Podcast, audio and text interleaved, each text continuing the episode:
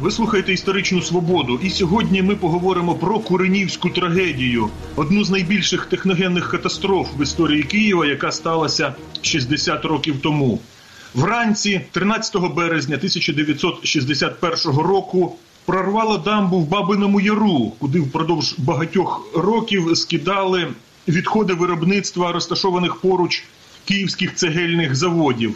Відтак величезна хвиля із суміші піску, глини, води обрушилася на розташований нижче район міста Куренівка. Більше про ті трагічні події будемо говорити з дослідником історії Києва Станіславом Цаликом. Доброго дня, Станіславе. Доброго дня.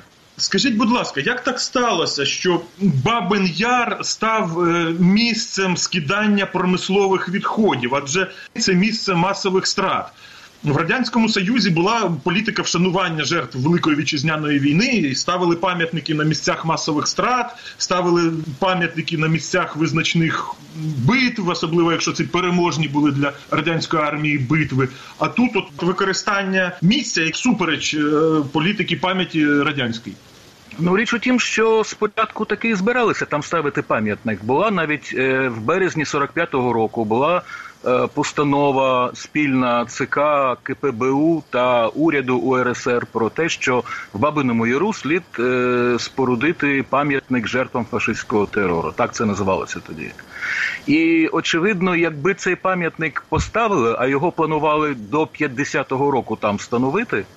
Якби то сталося, то ніякої коронівської трагедії б не було, тому що нікому б не спало на думку е, будувати на місці е, масової страти десятків тисяч людей, і де вже є пам'ятник, е, будувати там, скажімо, якийсь парк відпочинку з басейном, стадіоном, там розвагами і так далі. Але пам'ятник не поставили про цю постанову забули тому що в 48-му е, році почалася оця така антисемітська кампанія боротьби з е, безродними космополітами, і вона вдарила по Бабиному Яру, тому що всі розуміли, що більшість жертв там це саме євреї, і ця тема вона стала такою, начебто, і незручною. І звісно, вже ні про який пам'ятник е, не йшлося. І більше того, влада вирішила просто забути примусово забути і про цю трагедію, і про розстріли, замити оцей Бабин Яр, і в принципі навіть прибрати з карти Києва навіть е, сам топонім, саму назву. Бо це мало називатися районний е, парк е, відпочинку і культури і таке інше, але вже без згадки про Бабин Яр, в принципі. І навіть я скажу наперед, що коли вже сталася ця трагедія в 61-му році, навіть і тоді уникали е, свого сполучення Бабин Яр. Казали Серецький Яр, там Подільському районі сталася катастрофа, ще щось, але уникали е, назви Бабин Яр, тому що в Києві всі добре розуміли, пам'ятали, що насправді там було і про що йдеться. Отже, не, не склалися відносини у радянського союзу з Ізраїлем. Е, образився Сталін, що Ізраїль веде не таку політику, і все це призвело до таких наслідків в історії Києва. Так, звісно, що тут була якась велика зовнішня політика на близькому сході, тому що це ж колишній британський домініон, той близький схід, і Сталін думав, що він матиме там е, таку підконтрольну державу, і тому власне на засіданні ООН голосували за створення Ізраїлю і так далі. Тобто там була своя політика, яка не виправдалася. Ну а відбилося на на євреях на внутрішній політиці, тому що національна меншість вона є заручником е, певної зовнішньої політики, якщо є держава за, за межами. Це звісно. Ну і так сталося. Отже, так сталося. Бабин Яр відгородили дамбою і почали туди закачувати оцю пульпу, відходи цегельних заводів. Знайшов серед іншого, що ще за кілька років до цієї трагедії люди почали скаржитися, що десь там протікає, десь підтоплює. А чому влада не реагувала? Чи влада як реагувала, але неналежним чином?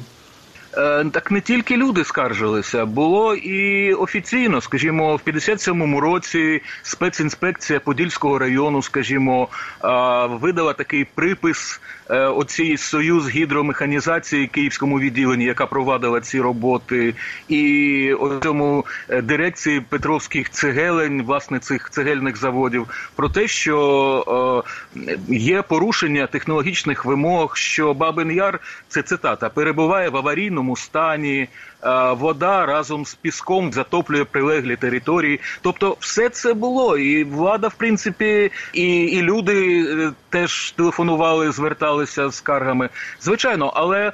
Тут е, складно однозначно відповісти, тому що тут комплекс причин колосальних порушень технології проєкту з одного боку, з іншого боку, треба було збільшувати виробництво цегли. Не можна зупиняти діяльність цих заводів, тому що комуністична партія обіцяла покращити життя. Йшлося про е, цеглу для житлового будівництва, бо будувалися тоді вже оці перші житлові райони на Чоколівці, на Серці, і то не можна було зупиняти, тому що там, бачите, хтось скаржиться, що в нього там город затопило. Ну затопило, то воно і і перейде собі якось. І оце якось, оце радянське якось воно буде.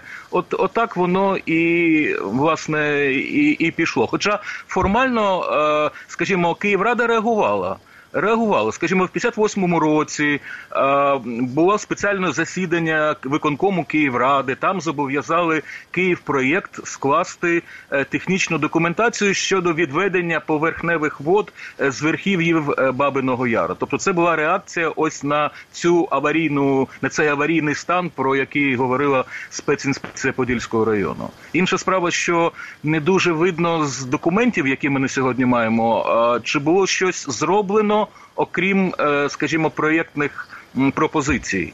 Е, а йшлося саме про верхів'я Бабиного Яру, тобто саме там, де сталася е, оця аварія, де почалася оця аварія, бо далі воно вже пішло ланцюжком. Ну і отак воно і було, що всі бачили, що відбувається, але кожного разу думали, що ну якось воно оце якось буде. До речі, це була не перша е, така внутрішня катастрофа в Бабиному Яру під час замивання. Це просто вже в 61-му році не змогли зупинити. Там ті дамби внутрішні, їх е, вони руйнувалися і раніше, але просто вдавалося працівникам е, цього будівельного управління закидати там піском, там ще чимось, і вони зупиняли цю е, цю ситуацію ще на початковій стадії. І кожного разу це думали: ну ми ж ми ж зупинимо, ми ж ми ж вже маємо досвід, вже ж було це не перший раз. Тому таке ставлення було безвідповідальне, абсолютно. Це це злочин насправді, і в моральному сенсі те, що робилося, і в суто технологічному сенсі. А що бракувало фахівців, які б сказали, що тут потрібно дамбу поставити не так піску насипати, а справді якусь там бетоном може її закріпити. Що не було відповідних фахівців, які б відповідну дамбу спроєктували. Е, та ні, дамба розумієте, дамба була зроблена е, правильно, і внутрішні ці маленькі дамби, і ця гребля, яка вже безпосередньо була внизу біля Куренівки, е, воно було зроблено е, адекватно. Питання було в тому, що воно було розраховано на певну кількість, е, скажімо, води, пульпи в тому бабиному ярі, тому що ідея була в тому, що вода має через водозабірні колодязі відходити до річки Сирець, а оцей пісок і глина вони мають залишатися, висихати, і це буде такий от ґрунт, значить, для того, щоб вирівняти цю територію. І питання було в тому, що через абсолютно е, злочинний спосіб заповнення Бабиного Яру там води було набагато більше, ніж передбачав проект, ніж була е, міцність цієї греблі і тих дамб, що були там всередині. Ось у чому питання. І в якийсь момент е, сталося те, що сталося наприкінці 60-го року. Бабин Яр був заповнений до тих відміток, які передбачав проєкт, і далі. Е, ці будівельники мали перейти до Реп'яхового яру і вже з січня 61-го року пульпою заповнювати Реп'яхів яр, не Бабин Яр. Але питання в тому, що е, це один з прикладів. Е, Реп'яхів яр не був підготовлений, там не було зроблено тих водозабірних колодязів, і продовжували заливати далі цей Бабин Яр. Цього вже не можна було робити, але вони заливали далі. Далі за проєктом можна було його заповнювати тільки 8 годин на добу. Бо далі 8 годин вода мала відстоятися, і ще 8 годин вона через ці колодязі мала відходити до річки Серець. Заповнювали по 16 годин, а в останній момент 24 години без перерви. А там жахливі просто речі. Скажімо, в середині березня мусили таки нарешті перейти до до Реп'яхового яру. І почали потих, потихеньку згортати оцю техніку в Бабиному яру і переносити в Реп'яхів. І припинили відкачувати воду з Бабиного Яру, а пульпа поступала туди. От десь від е, приблизно там 6 березня цю воду вже просто не відкачували. Ну і Розумієте, просто є які, якісь, е, якась межа, коли ця ця дамба, ця гребля, вона просто не витримала, бо так так не можна було. Е, крім того, що почав е, таяти сніги, там додалося до цього, але то вже такий нюанс дрібний. Насправді ситуація сама по собі вона була така, що якби не 13-го, то в інший день, трохи раніше, трохи пізніше, воно би все одно прорвало, тому що те, що вони робили там з 50-го року, протягом 11 років, вони абсолютно порушили все, що можна було там порушити. Е, ця катастрофа була просто неминуча, як ми сьогодні це розуміємо. А люди, звісно, мешканці Куренівки, які були приречені, насправді вони просто не усвідомлювали цього, вони не знали. Як це виглядало це руйнування е, дамби і оця от хвиля? На що це було подібно? Виглядало це так, що на верхів'ї Бабиного Яру це прорвало верхню дамбу. Вода пішла, підхопивши з собою пульпу, і почала набирати швидкість, і ця хвиля ставала все вищою і ширшою. На вулицю е, теперішню Кирилівську, а тодішню Фрунзе, це вже була вилетіла хвиля приблизно вишиною висотою десь близько 10 метрів мала швидкість е, приблизно 5 метрів на секунду.